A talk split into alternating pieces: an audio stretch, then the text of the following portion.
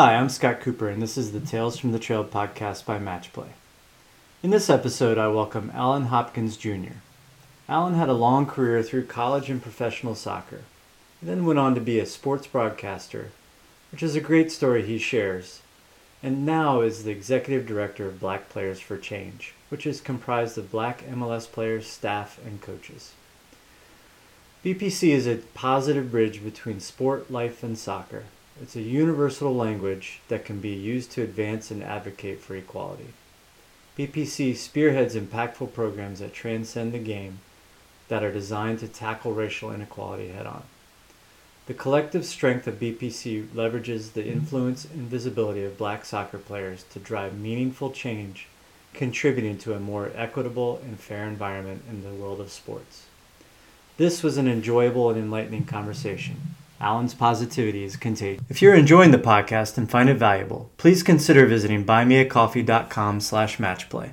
These small donations collectively help offset costs and other expenses associated with production of the podcast so I can continue to offer this service for free. Please take an extra minute to rate and review the podcast where you listen. This is a huge help. Share the podcast with whomever you think would be interested and will help in their process. Check us out on social media as well. The links can be found at matchplayrecruit.com.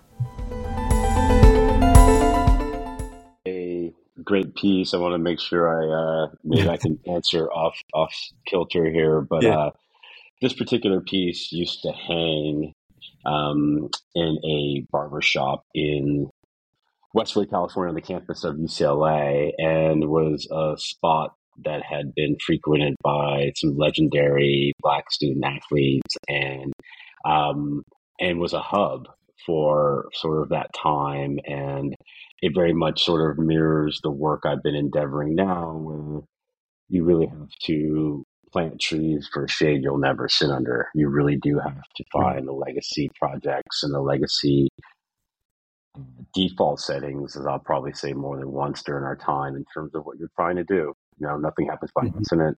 Every day is a gift. If you just sort of keep trying to get at it, I think there's a chance. You know, it's something I say all the time. It's got a chance, even when I know it's going well. Um, so I think there's a little bit of humility that goes into just seeing something out. So, you know, um, no, look, I appreciate the opportunity to, to have a conversation because I think a lot of the work I'm endeavoring on is iterative and it's about having conversations and dialogue and and, and, just meeting people and being curious about their journey and, and what they're trying to do. Because I think there's a little bit of mastery that is in all of us. And I often say intelligence, intelligence and wisdom is widely distributed, but opportunities are not. So my job is to canvas far and wide so I can beg, borrow, and steal on people's learnings and experience because only the people who do the work do the learning. right. Right. Um, all right. So let's go back a ways and uh, um, tell us your background mm-hmm. and you know how you grew up and how you got connected to soccer and and you know walk us through that journey.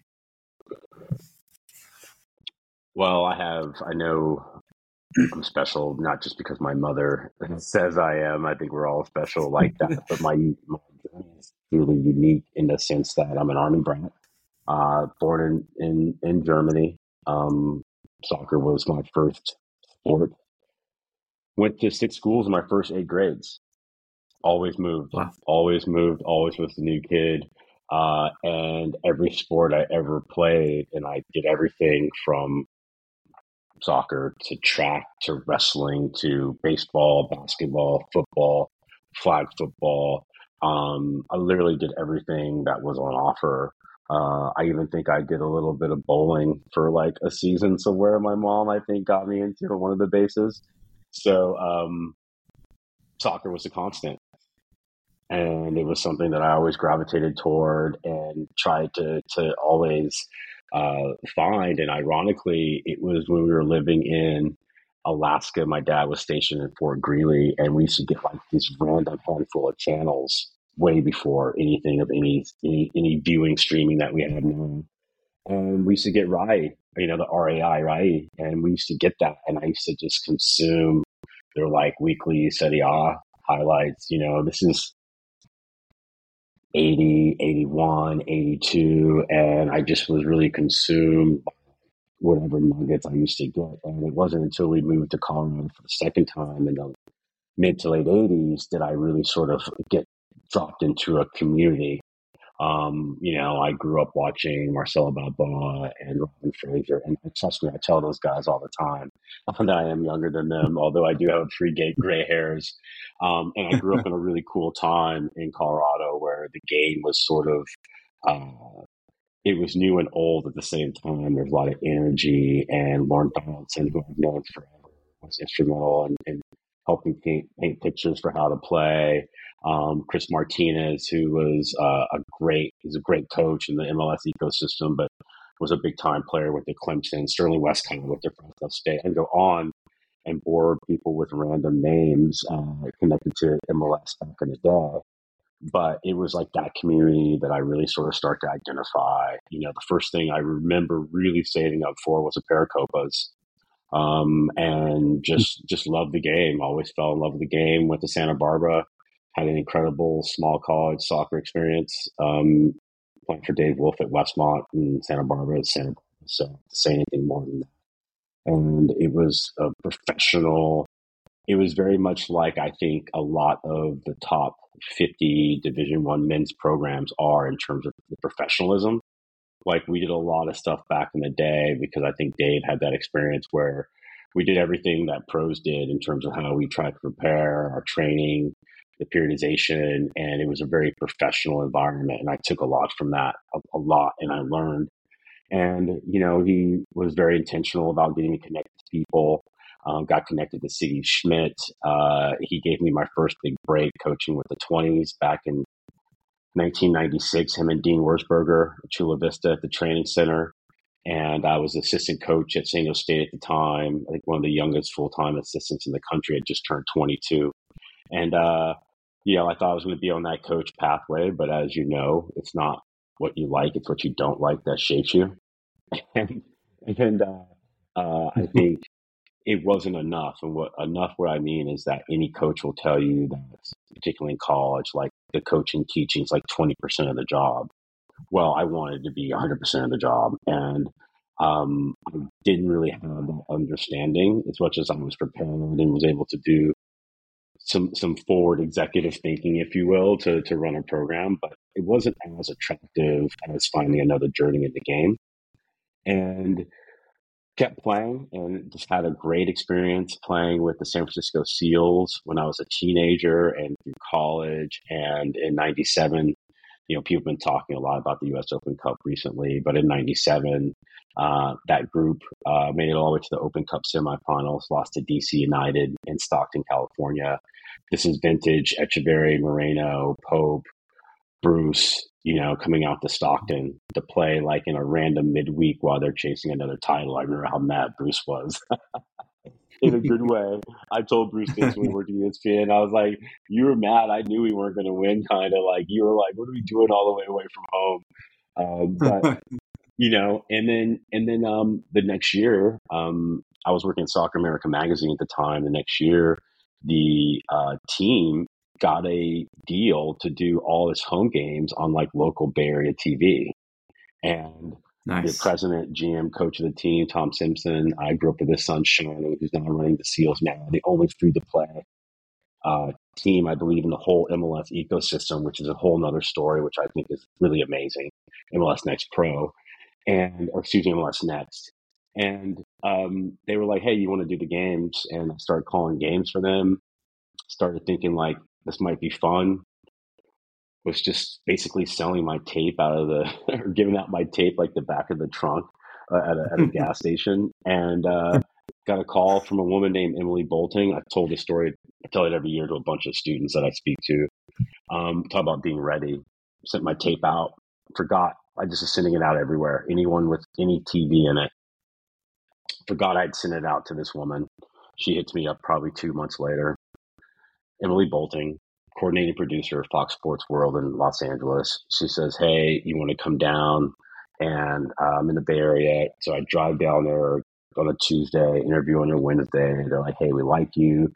Uh, can you stay till Thursday? Yeah. They're like, Hey, we really like you. Can you do a screen test on Friday? I did. And 7 a.m. the next morning, Max Bretos and I did our very first game together. That's so, awesome. yeah, so you never know when life's going to come. It comes at you fast. And really, man, just uh, that's just that's where I was doing. And really now just still sort of leveraging that experience and trying to figure out what the you know where the equity lies for me to do the most work in this game but you know that that's mm-hmm. that's sort of the you know um uh the first act if you will in, in just a, a blessed soccer journey no doubt.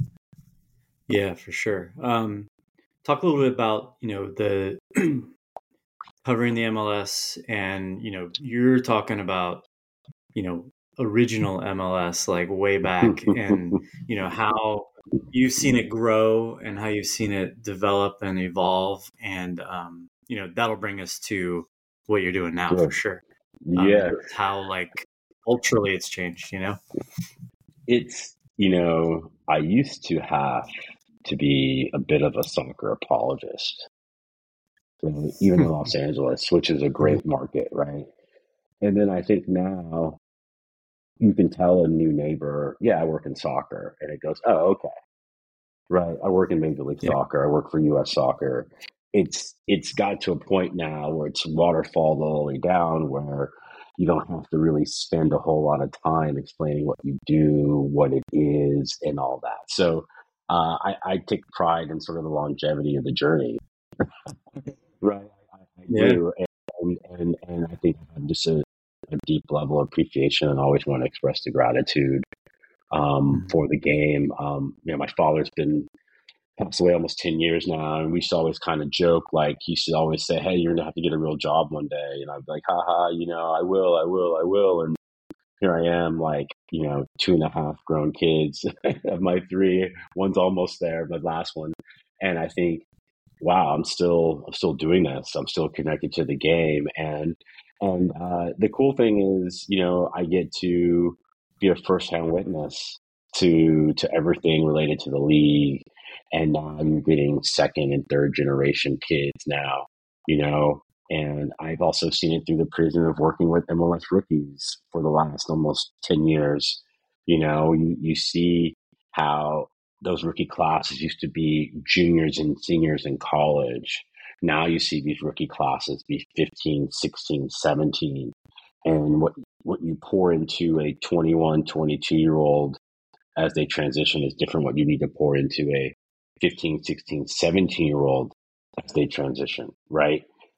Mm-hmm. I'm much more interested in being a part of the mechanisms and the machinery, if you will, that helps grow players and and really puts an emphasis on not player development, personal development. Everyone needs a little bit different. I learned this working with the top college football teams like Michigan or Alabama, Florida State, Texas A&M, in my work in player development. And you, the the best places, organizations, companies, 501(c)(3)s, whatever it may be, families, they they know everyone needs the same thing, but in a different way right? The same thing is food, love, water, light, right? Like that's what we need and be energy and be connected people.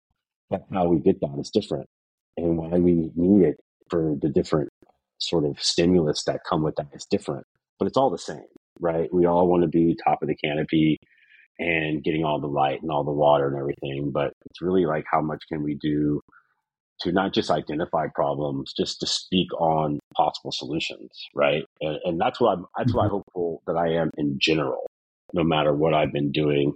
And uh, I think I, I'm comfortable now saying I haven't been perfect. I've won, I've lost, I've failed, I've succeeded, I've had a lot of money, I've had no money in this game. I've done it all, but I'm a good dude. Like I, I will own that. Like I'm a good dude. Um, I care about the game. I care about people. I, I like when people try to do things the right way and in their own way, which I've learned to give more people grace to be themselves. It doesn't always have to be this mold that you have to fit yourself into and come out.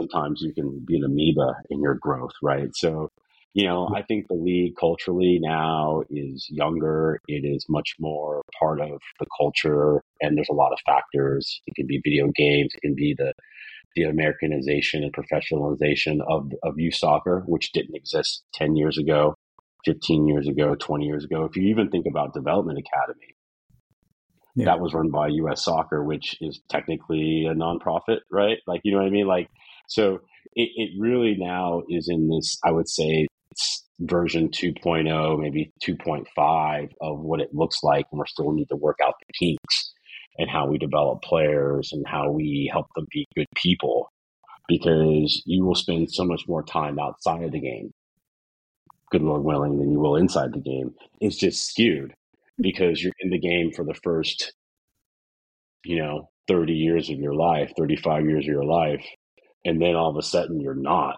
So, you know, uh, I think being a support to the players who come in and out of this league is something that I appreciate. And and I value their relationships because that's how you can have the banter uh, and and the jokes, and uh, I look forward to those times more than anything. Yeah, it's fantastic. Um, so that brings you to uh, where you are today, and um, I want to get into that. So you're now the executive director of Black Players for Change, which is connected to the MLS. Um, I don't know. Is that the correct word to use? Connected, or is it is it part yeah, of the MLS, no. or, or yeah, no, connected. yeah, yeah, no, it's a great it's a great clarifier, Scot. You know, I would say connected in the same way that the Players Association is connected, but in an additional sort of uh, large tendon, right? Major League Soccer is the platform for all of our players, um, and mm-hmm. they are the ones led by Commissioner Garber and Sola Winley and Jamil Northcutt, um, and, and, a handful of other folks who were very instrumental in making sure that in the wake of George Floyd, these players had a voice. And um, they came together in the bubble in Orlando and ironically are, are co-rights footage holders of all the demonstration footage, which I think is, is an amazing precedent as well. And, you know, the mission then is the mission now. It's just different tactics, right? Mm-hmm. Um, and I think anyone, I use the game to inform me, right? The the object of the game has always been really twofold. It's been to score goals and to not let them in, right? Now, over the years, there's been a variety of tactics and ways, right? Right now, we're in the pressure counter pressure phase, just for ease of conversation. And as a player, mm-hmm. playing in every moment because you're either pressuring or you're counter pressuring, right? So, can you play in every moment? Um, and that's kind of the way the game is right now. But you know, you, as you know, like it used to be, you needed someone to be a ten to help operate. You needed a stopper sweeper. Now I'm really aging myself, right? Um, there's a time when you need you needed marauding outside backs, Roberto Carlos, um, Philipp mm-hmm. Lahm, right? Like Cafu, like guys who go. If you don't have that, so and now the game is just sort of more like this fluid mix of like style and grace and elo- eloquent technical ability. And of course, these guys are just amazing Ferraris. All of them are Ferraris. Like mm-hmm. they're not players at all. Just think about if you went to a rally with all fast cars, they'd be doing fast car stuff, and that's how I see um, um, all these players who play in these top leagues at every level. There's just a dynamism about just the kinetic beauty of it all, and you know, I think what we've done is try to find a place for ourselves in terms of fighting for equality and justice for um, everyone. The word uh, that I always kind of go back to is equality. Yes, there are issues that are distinct to the Black community, the Black soccer community. We're fighting those. But can we also be someone and something who builds for everyone else, right? Because equality is the goal, just like I said scoring a goal and not letting them in is the goal, and that's our same sort of goal and trans, you know, sort of transfer of energy. So we have a great relationship with Major League Soccer. We have a great relationship with the with the Players Association. We are growing in our significance and value, I would say, in terms of our partnerships and actually the programmatics. And you know, I'm really in a really great place because the founders and the board of directors, exec committee are all people that are amazing gentlemen and scholars and, and, so happen to be just fantastic players so you know we're focused on our membership right now you know um, in terms of just really activating all the amazing players in the league. Uh, U.S. Soccer, we we want to be uh, a, a part of their connective tissue as well. There's so many players that are connected through through the national team now, right? Uh, in terms of their their Americanism, if you will. So you know, and then the other part I would say is just like governance and policy, access, representation. What can we do to create meaningful pathways for Black coaches, executives, staff members, anyone who wants to live the joy and the misery of the soccer experience? you know, I think it's everyone's right to be able to have. Right? You know what I mean? That's what I say. Like, no one needs to say, because I tell you know this is funny. Like my, my, my really close friends who are in the league and coaching, head coaches, um, the guys I kind of really grew up with, not that people I know. You know, it's like a different, and you sort of talk different, right? And, and yep. you know, we usually joke like after after a win, man, you feel like where's Pep? Like you feel like you could take on City. You lose right. and you never were in it you're like ducking the JV team at the high school around the corner, right? You're like, hey, those guys might get us today because we don't do A, B, and C. So I tell people, like, you know, when you're able to share a big win with your family in the stands, it's like a mm-hmm. dopamine rush I will always chase. Um, and so when I think about opportunity, that's what I think about is just for someone to have that feeling like, mm-hmm. like, like today, today was awesome. And it was because I do this amazing job in this amazing sport. And that's what I think about representation. This is what I say about promotion relegation. It's not about the structures, it's about the people. Mm-hmm. Right? The reason why we love promotion and some people love relegation. Um, you know, some people like Halloween more than Thanksgiving. It's all good, right? Um, and and and eh, it's it's the it's it's the intergenerational stuff you see, right? The three the three the three men, you know, um, who who are what and their team finally makes it, or or even in baseball, like when there's always uh, uh, a 32 year old lifetime minor leaguer who gets the call up to to the, yeah. show. It's the people. So yep. when people talk about those things, it's about like the people, and if we can create structures that allow people to be the story, that allow people to be the driving narrative, then we will all sort of find humanity be all connected because we'll all know what it's like to be a nine year old and your team loses and you understand what that means and you're crying. Because I was yeah. like that, you know, um, and and and and I know a lot of kids who are like that. So, and I know I know a lot of grown, grown men. You know what I mean? Like, yeah. you know, I commiserate with when you see like a team that you know who who is is relegated, and you see like the pain of it all. So I don't know. Mm-hmm. I, I just say that if we can find more reasons to be together, right? And this is not Pollyanna, but this is the world you, you have to manifest it. We are so much more united. And, and if we think about all the things that US soccer and American soccer ecosystem needs, I bet you a little bit more of like togetherness, collaboration, transparency, conversation, communication wouldn't hurt. In fact, it might be just a little over the gets it's over the threshold, right? Like, yeah. you know, that's why like I don't consume. You know, we talked about the culture piece. I really don't consume social media for soccer because I'm living it every day. It's my passion, distraction. You know, it's my love, my profession. So, but I also had to like exercise that out because it's such a crazy place to, to be following a game or watching a game and see people posting. And that used to be like kind of part of how I used to consume stuff or how I used to consume stuff. And I finally was like, there's no joy in Mudville for these guys. and and it's just like, so what are we doing? And the reality is is that I think very few people know how hard it is to do anything in this game. You know, I mean, you can get into a really passionate conversation about Bob Bradley. He'll tell you scoring a goal is the hardest thing to do in sports, right? Um, of mm-hmm. course, if you talk to um, Tony Gwynn back in the day, I think hitting like almost 400 is hard too, right? Like, I understand there's yeah. like, you know, I mean, like anyone's can, you know, um, golf has failed many of people.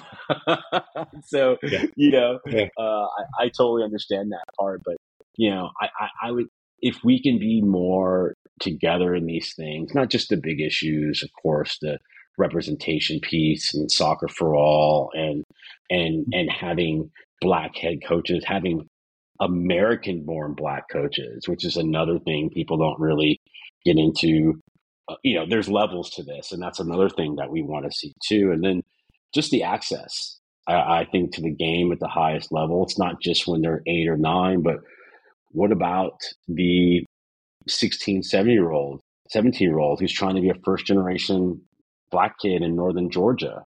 And you're like, you know, mm-hmm. I, I can kind of see a pathway. I kind of see it right. because I don't know what it's like for you, Scot, but my college experience was transformative right? Yep. And and I think you would get a lot of the guys who have meaningful experiences to say those been those are nice times and pivots in their life, fulcrums, catapult, launching pads, whatever. And and it's that is what I get. You know, I want people to really understand there's joy in that in creating that pathway for someone else. Because the modeling is is amazing, right? We all need models. We all need people who look like us or come from backgrounds like us who are trying to do something that we aspire to be. You know, that's when I think about equality and representation is is the modeling that you need to really increase those things. So, is one of the facets of what Black Players for Change is doing? Is it um, is it developing the youth game and reaching down to grassroots and um, finding ways to to get into neighborhoods that don't normally have soccer, um, that sort of thing. I mean, is that is that one of the things you guys are are doing? Yeah. So you know, for ease of conversation, there there's like three key areas. So I would say education and governance is one pillar. Representation, I, I, I, something I just touched on, is, is the second pillar, and the third pillar, in no particular order, is access. And what does access mm-hmm. mean? Just what I just touched on. It's not only for people already in the game and need that advance to get them keep them going, but what can we do to bring soccer to communities that are not served by a traditional soccer market? And mm-hmm. what can we do to support and amplify the work that teams are doing, particularly MLS teams are doing in their market already, right? How can we magnify? How can we partner? How can we collaborate? Not only for Black History Month or Juneteenth, but year round. You know, and there's some wonderful clubs that have um, uh, not only raised their hand but stepped forward to say, "Hey, we want to have a real partnership with Black Players for Change that allows us to do the work over the course of a year." Hmm. And I think for us, you know, we think a lot about, you know, what can we do? We want to have a presence um, in the in the traditional soccer sort of suburban experience, of course, right? That's the experience I grew up in. A lot of uh, BPC players did. A lot of the American black players grew up in those environments. Not everyone, but a pretty traditional suburban soccer environment. So, you know, can we go to communities like Indianapolis? Can we go to communities like New Orleans? Can we continue to serve communities in New York? You know, I mean, like just you know, Nashville, Atlanta, you know, what can we do in those communities that are are not only sort of mission fit for our organization, but really allow us to make the impact that we want, right? And to create the the opportunities for engagement. So those are the areas that really mean um, the most to us in terms of access. We partner with U.S. Soccer Foundation right now on mini pitches. Um, we are talking to a couple other organizations as well to to figure out what we can do um, in terms of bringing the game to other access points. Right?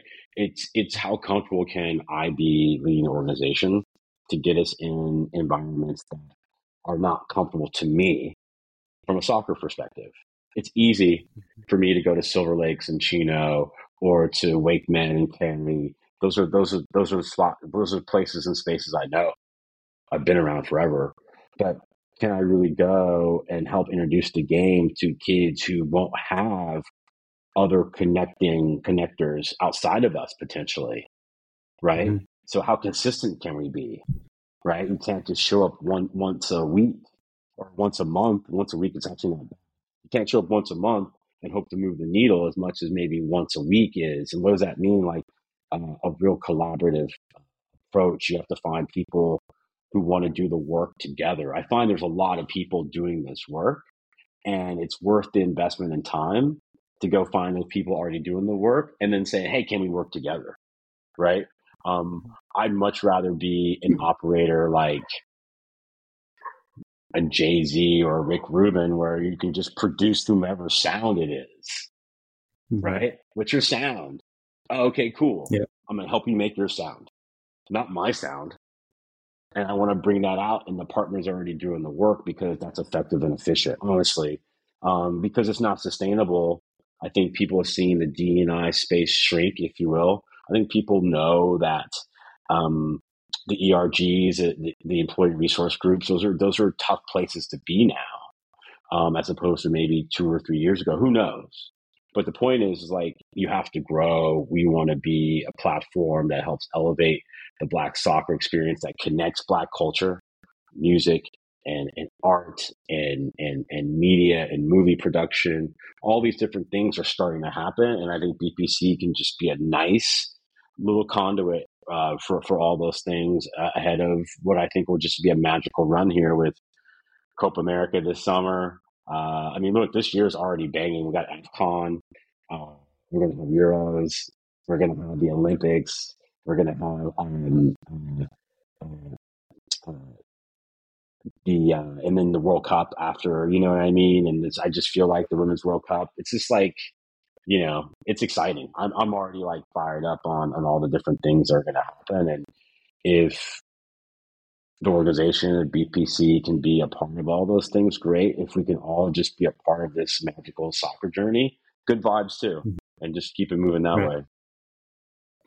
Um, so go back to how it's how uh, BPC started, and you are I guess, in the in the bubble and COVID, and and uh, guys were together and you know, made useful use of their time, so to speak, and uh, mm-hmm. got together and started talking. I'm, I'm assuming is what happened, and uh, um, yeah, talk about that and and and how that panned out.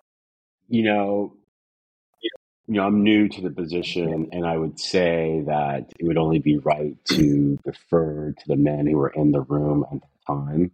But here's what I'll say from afar: it was an amazing an amazing show of communication in no particular order. Here, here's everything. Here are all the ingredients that went in: communication, urgency, collaboration, strength, um, consensus, operational savvy. Um, because mm-hmm. without any of those things, you don't have what happens, right? And also timing. Um, you know, I, I, think I think it, it will be a story that gets told. I think eventually, because when you hear the founders talk about the story, you know, it's the founders being a Justin Morrow or Opar or Dylan Baba, uh, and Jeremy Ebobisse and Earl Edwards Jr. Um, these are all guys that were there in the moment saying, hey, this is what we need to do. And, and, and their equity as men and professionals worked. They leveraged it all. Mm-hmm. Because if they right. were not good, good pros, right? I have to say, not everyone that's a professional is a pro, right?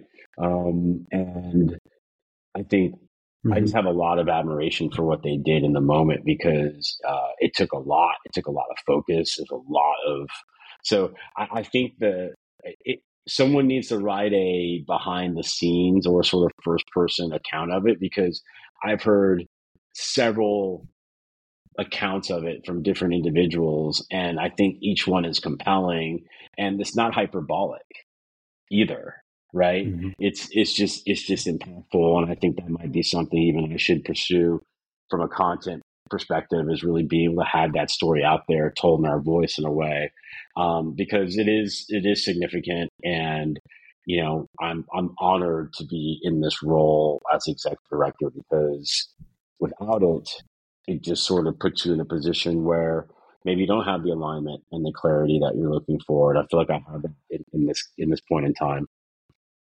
Yeah.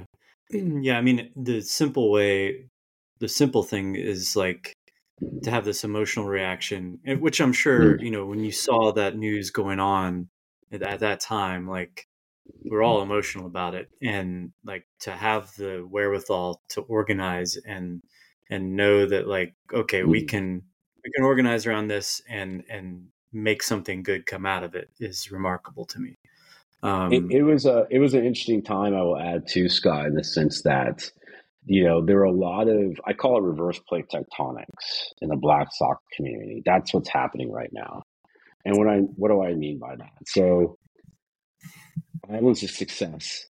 There are so many of us that were on these amazing islands of success where maybe we were the only black person or one of two black people in an entire organization, right? Um, and we are just in these islands of success in soccer and we get together but really that time um, and i give a lot of credit to like dante washington and eddie pope um, and, and some of the og's evan whitfield um, and and others who really helped sort of bring everyone together and so you had that happening from like the OG perspective. And then you had these young guys, I'm sounding old now, like it was just like a really cool movement where I think for the for the first time in a minute, there was an intentionality about staying together and and working together mm. for these things, and there was a lot of just shared experience too. A lot of shared experience, you know. There's a lot of venting and pain and hurt and and sorrow and because you're trying to figure out like what's happening but then you're also like connected to this game where you want to see real changes and have a difference so um, I, I, think it's amazing that the organization has gotten this far i have a huge task and, and, a, and a serious charge and challenge to to to take it to the next level where the awareness and the recognition um, from a brand perspective is high and we are connected you know, you often say when one is cut, we all bleed, and and we want to be connected globally as well, um, and work with mm-hmm. the PFA in addition to our conversations about MLSPA and MLS. You know, how can we partner together with with the players that are sort of out there, maybe on their own islands? So I'm excited about mm-hmm. some of the strategy we're working on and, and what we're trying to do to grow. And I'm more excited about the the men involved and the women involved who really want to make a change and see BPC as as as a as a change. Um, I don't want to say change agent because it happens all the time, but just one of the variables that are that are needed to change things up for sure. Yeah. So, as the the executive director, what are your priorities? Um, you know, where you hope to see things, you know, in a year and five years, and and uh, you know, how do you make it happen?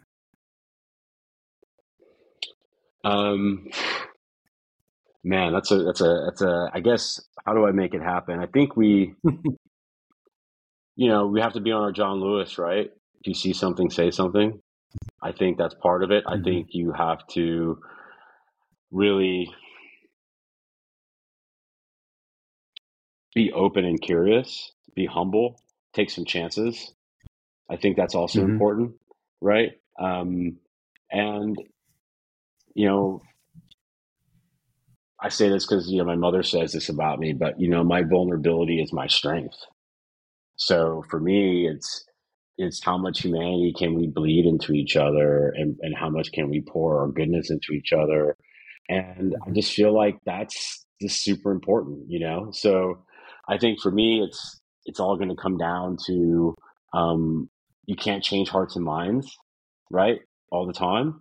Um, but you can just keep working and collaborate and work with the people who've already stood up to be allies, who've already stood up mm-hmm. to be uh, people who want to march with you, but then people who also just honestly just want to get out of the out of the way and, and, and do something a little bit different. You know what I mean? So, mm. um, but no, I uh, you know uh, I think it's a huge challenge, and certainly want to make sure that we have a good understanding about you know, how it looks. You need to have a plan, mm-hmm. right? I think that's a big part of it too. But who gets to be the stakeholders? You know, the, the, the other thing I'd like to see is a real body of knowledge. Can you know, like there's think tanks in every industry.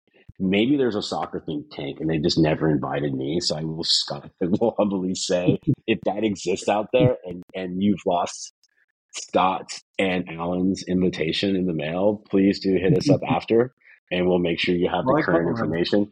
You know what I mean? Alan, I, I, just didn't. Oh, you got one. Oh man, See, I didn't get one. No, so you know what I'm saying? But but like yeah. I don't know. I, I I think I'm not trying to regulate anything by any stretch, but you know when you think about uh, some of these these institutes that have popped up, right? Uh, Global Initiative Institutes or or or uh, even Sundance back in the day, or, or you know these little the Aspen Institute. Like why not a little bit of a think tank and people who just and again this could already exist, but really, what good ideas do you have? What's good for the mm-hmm. game? And then just think about those things. Everyone's going to have a different opinion. I just say it's like Cheesecake Factory. Something on the menu is going to work for everyone. Yeah. Just have the menu. Just have the menu. Yep. You will find one thing. And then you know what? It's one thing. It's one thing. It's one thing.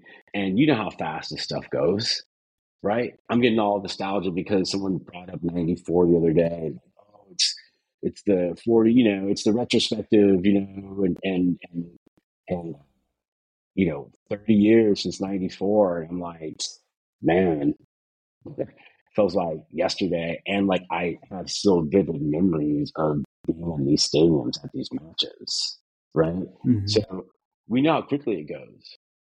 So what if we just added one thing a year for those 30 years? We'd have 30 new things. We just would. Yep. And again, it's not sexy, it's not cool, it's not fast, but it's compound interest, and that always works. Always. Yep. Undefeated. Undefeated. Uh, yep. um, uh, so, um, looking at my notes here, some other things that we can get into. Yeah. Um, so what, as the executive director, kind of what are your what are your priorities um, and uh, how do you like what are they telling you that you need to get done what are you telling mm-hmm. yourself mm-hmm. oh this needs to be done and that sort of thing um, to get the most out of this organization that's a great question and i would say the attitude has been really the board and the executive committee everyone like what can we do to help you which has been fantastic I myself put a lot of pressure on myself to um, fundraise and to develop, but also to do the little things really well. What are the little things? Have our social media, mm-hmm. our website, our LinkedIn, our comms and media stuff really at a high level. Just do a lot of the simple business basics as a, as a 501c, creating the institutional mm-hmm. memory and the infrastructure that's very important. I think I've done that in the first uh, handful of months is really sort of create the policies, protocols, procedures that you need so the machinery can work from an at an org perspective. Because once that gets going, you can then start to shift your focus toward okay, what's my strategy? Okay, now I have a strategy. I have a, a, a two phase strategy and execution plan. Okay, what do those three things mean? How do I get these partners on board with these, you know, how do I create real value proposition for these partners? So, you know, I want to find people who are going to help us uh, bring soccer to communities that look like us, that is for everyone, that hasn't uh, been touched before. I want to bring new programming, um, sustainable programming, consistent programming to the many pitches and and some of those access uh, opportunities for access that we talked about. You know, um, I want to mm-hmm. grow the brotherhood of the of, of, the membership of the organization. Uh, I want to connect the old um, legends, if you will, of the game with the new kids on the block, and then the founders and everyone in between. Right. Um, I want to have a safe space for all Black executives in soccer, whether you're working in the league or the club club level. Right. You know what I mean? Or you're a referee. You know, mm-hmm. like just really being the red thread that quilts together the entire Black American soccer diaspora. So that that really fits my strengths. Um, I can do a lot of different things well depending on who you ask, though, different opinions. But that's that's where I, am most effective is operationalizing ideas and dreams and strategies, and then having the mm-hmm. resilient mindset to to to get it all done, and, and the stick to itiveness um, and the focus is something that I just rely upon. So. Um, I think the wins will be how much we can grow our organization from a community and I think from a business 501 perspective is how much can we continue to show value in the fight for equality and mm-hmm. anti-discrimination with the people and partners that want to do this work. Right. Um, yeah, I was going to ask you what what do you guys see as the issues um, that are distinct to your community, and um, how what do you see as um, things mm. that you guys can do to counteract those? You know, it's a really, it's a really good question. It's a question actually we talk we, we we talk at levels in the board level, which I really appreciate, in the executive committee, and we talk about the work we're doing and how does that feed into ourselves as as, as proper football men. Um, how do we, as black men, right? So I'm trying to find the the alignment, and sometimes they are distinct pathways. Some of the work we're doing, um, I hope to endeavor on um, as Black men is just for the Black community in terms of just social justice, equality. Now, is it is it about doing these things specific to soccer, or and or are they specific to wherever we can sort of reach out of our own community, right? So those are conversations mm-hmm. that we have. I would say additionally, all politics are local.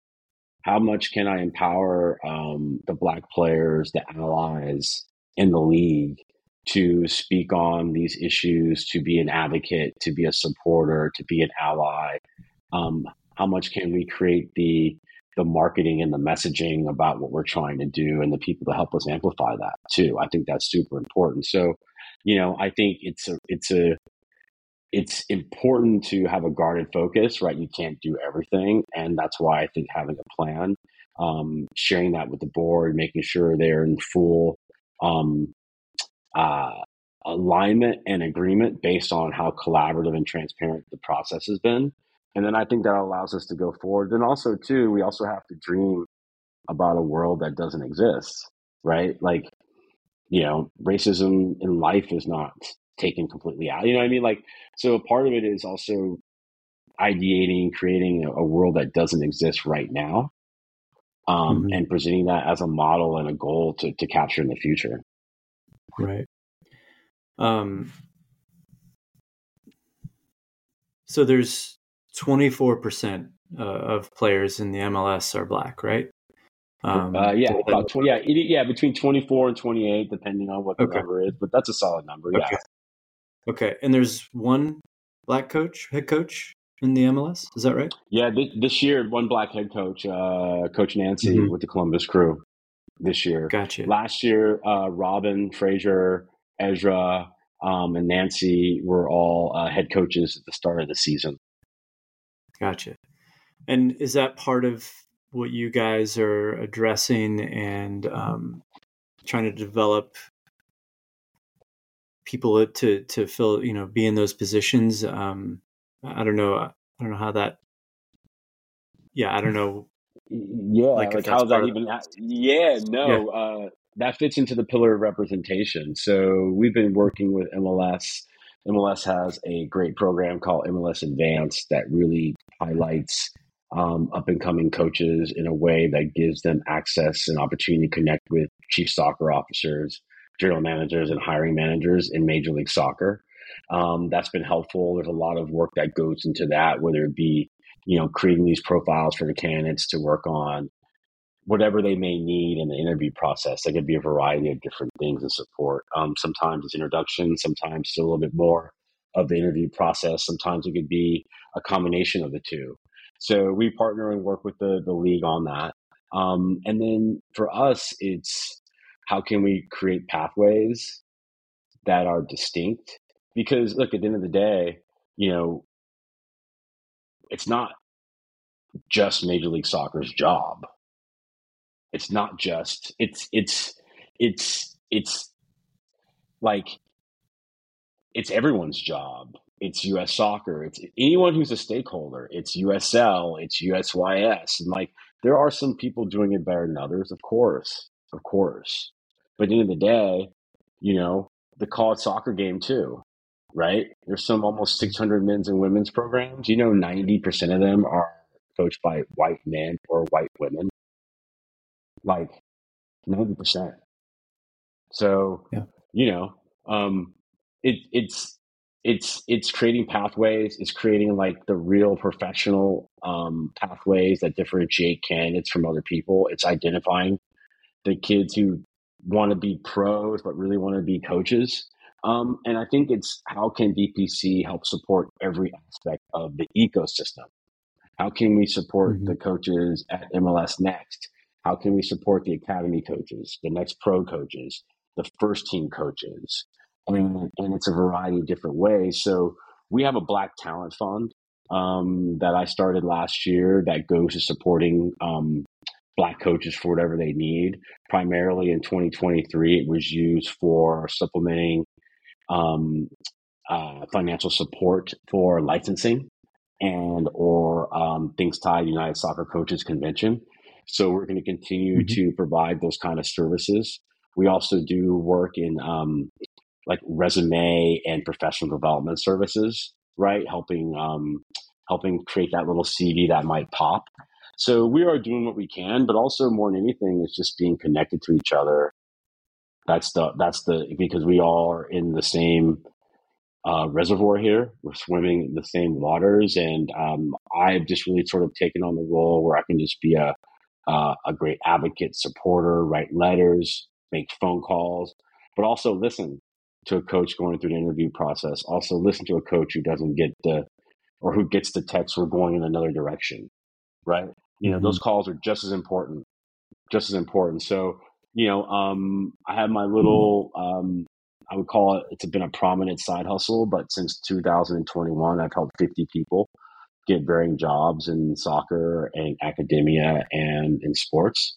And that's my little community is supporting those 50 individuals um, whether they are on the technical side, the business side, the operations side, uh, in college soccer, outside college soccer, USL, Major League Soccer, US Soccer. So, you know, it's just do your little bit, do your bit. Yep. Not to sound like a, a old British, you know, but just do your bit.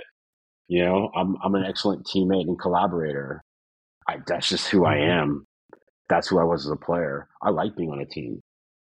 So I have to create a BPC, a team, because I like being on a team and I know I'm really effective leading teams, managing teams, putting teams together. So that's my mindset is is is is sort of glory to the cause, you know. Um, clear eyes, full heart, can't lose. that stuff still works. yeah.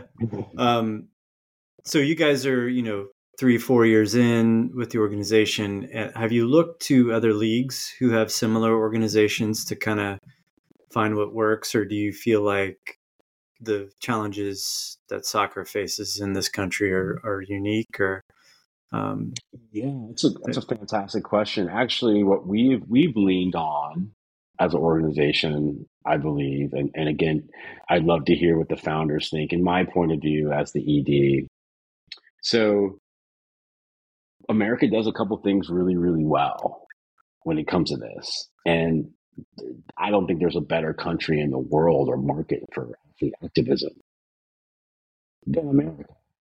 So um, I have a picture um, uh, in one of my little man cave rooms of um, a meeting in Cleveland in 1968, the Cleveland Summit, and it was Jim Brown, Lou Alcindor, uh, Muhammad Ali. It was a collection um, of, of black. Yeah. You know the picture.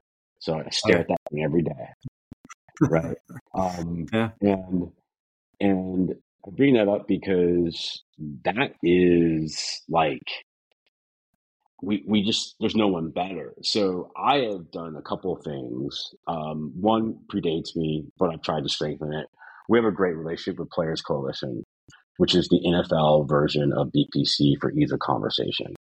and mm-hmm. Quan Boldin and um, Malcolm Jenkins and the current uh, ED, Angela Chica, the entire team, Chris Hammond, in-house counsel. Um, they're unbelievable, and they've been so supportive and so helpful, and they've really just guided us in terms of helping us do a lot of the the rote mechanic stuff that I talked about.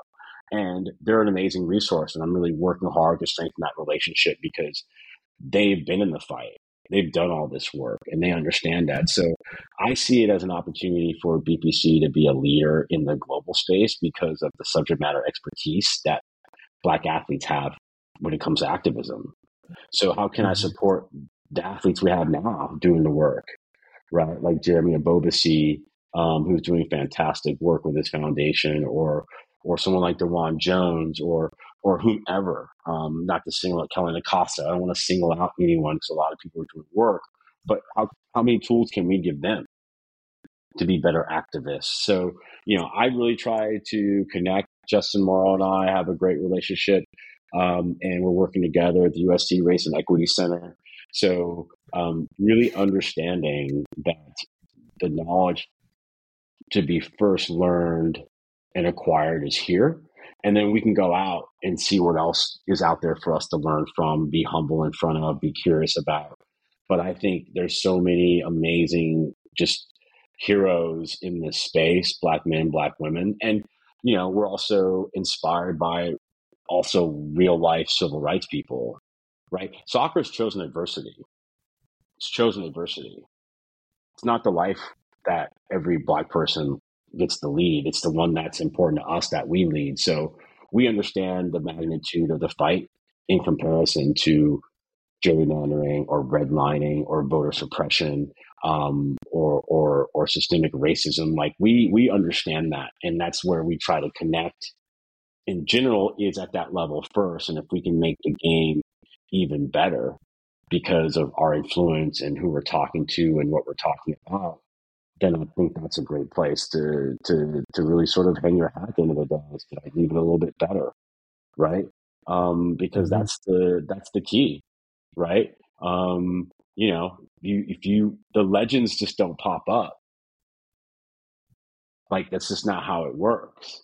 Al knew he wanted to be a uh, Albert. He knew he wanted to be a legend in his own way, and guess what? When you become parts of these hall of fames and parts of these these communities where they value what you've given. And to me like that's my focus every day. I reverse engineering. Nelson rodriguez has been a great friend and mentor and really helped me clarify that the last few years. Is like you know you have to know what your value is. You have to know what you really want in terms of who you work with and the outcomes that are going to make you then you go and find something that fits that. You don't go the other way around because you'll never find it. That's for sure. Right. Right. That makes total sense. Mm-hmm. Um, Allen, what am I uh, what am I not touching on that needs to be uh, addressed? Well, first and foremost, always an amazing opportunity to be in community in the game, and appreciate your allyship and appreciate the the platform to speak on it. And, and I hope it was one in which people feel like, yeah, that's some good content, right? Uh, I hope I made someone's chores, uh, someone's day, house cleaning, uh, soccer daddying a little bit better, or soccer bombing, whatever. Um, but then, you know, honestly, right. you know, I would say that you, you know, you you you provide I think, an opportunity for people to be themselves. So I'd rather express the gratitude for just being able to have a great conversation, be myself, um, and just to sort of talk all the things that are important to my world and my space, and then just to try to figure out how you know we can we can we can meet again and and continue to have meaningful dialogue about things for sure. Absolutely, absolutely. Um, you were really. I, I have to agree with um, one thing you said towards the beginning and that is that you're a good dude. I, I, oh, that's what I've learned. I, I, appreciate uh, your time and uh, hanging out, and absolutely, like I can't wait to have you on again and uh, talk about you. what you have going on, and, and uh, that's it's fantastic, and I learned a lot. So, and, and when um, I'm in the DMV again, I'll send you a note. Super. You better. thankful for the Yeah. time and the conversation to always chat and connect for sure. Thank you for listening to the Tales from the Trail podcast by Matchplay. If you're enjoying the podcast and find it valuable, please consider visiting buymeacoffee.com slash matchplay. These small donations collectively help offset costs and other expenses associated with production of the podcast so I can continue to offer this service for free. Please take an extra minute to rate and review the podcast where you listen. This is a huge help. Share the podcast with whomever you think would be interested and will help in their process. Check us out on matchplayrecruit.com for our social media links. See you on the trail.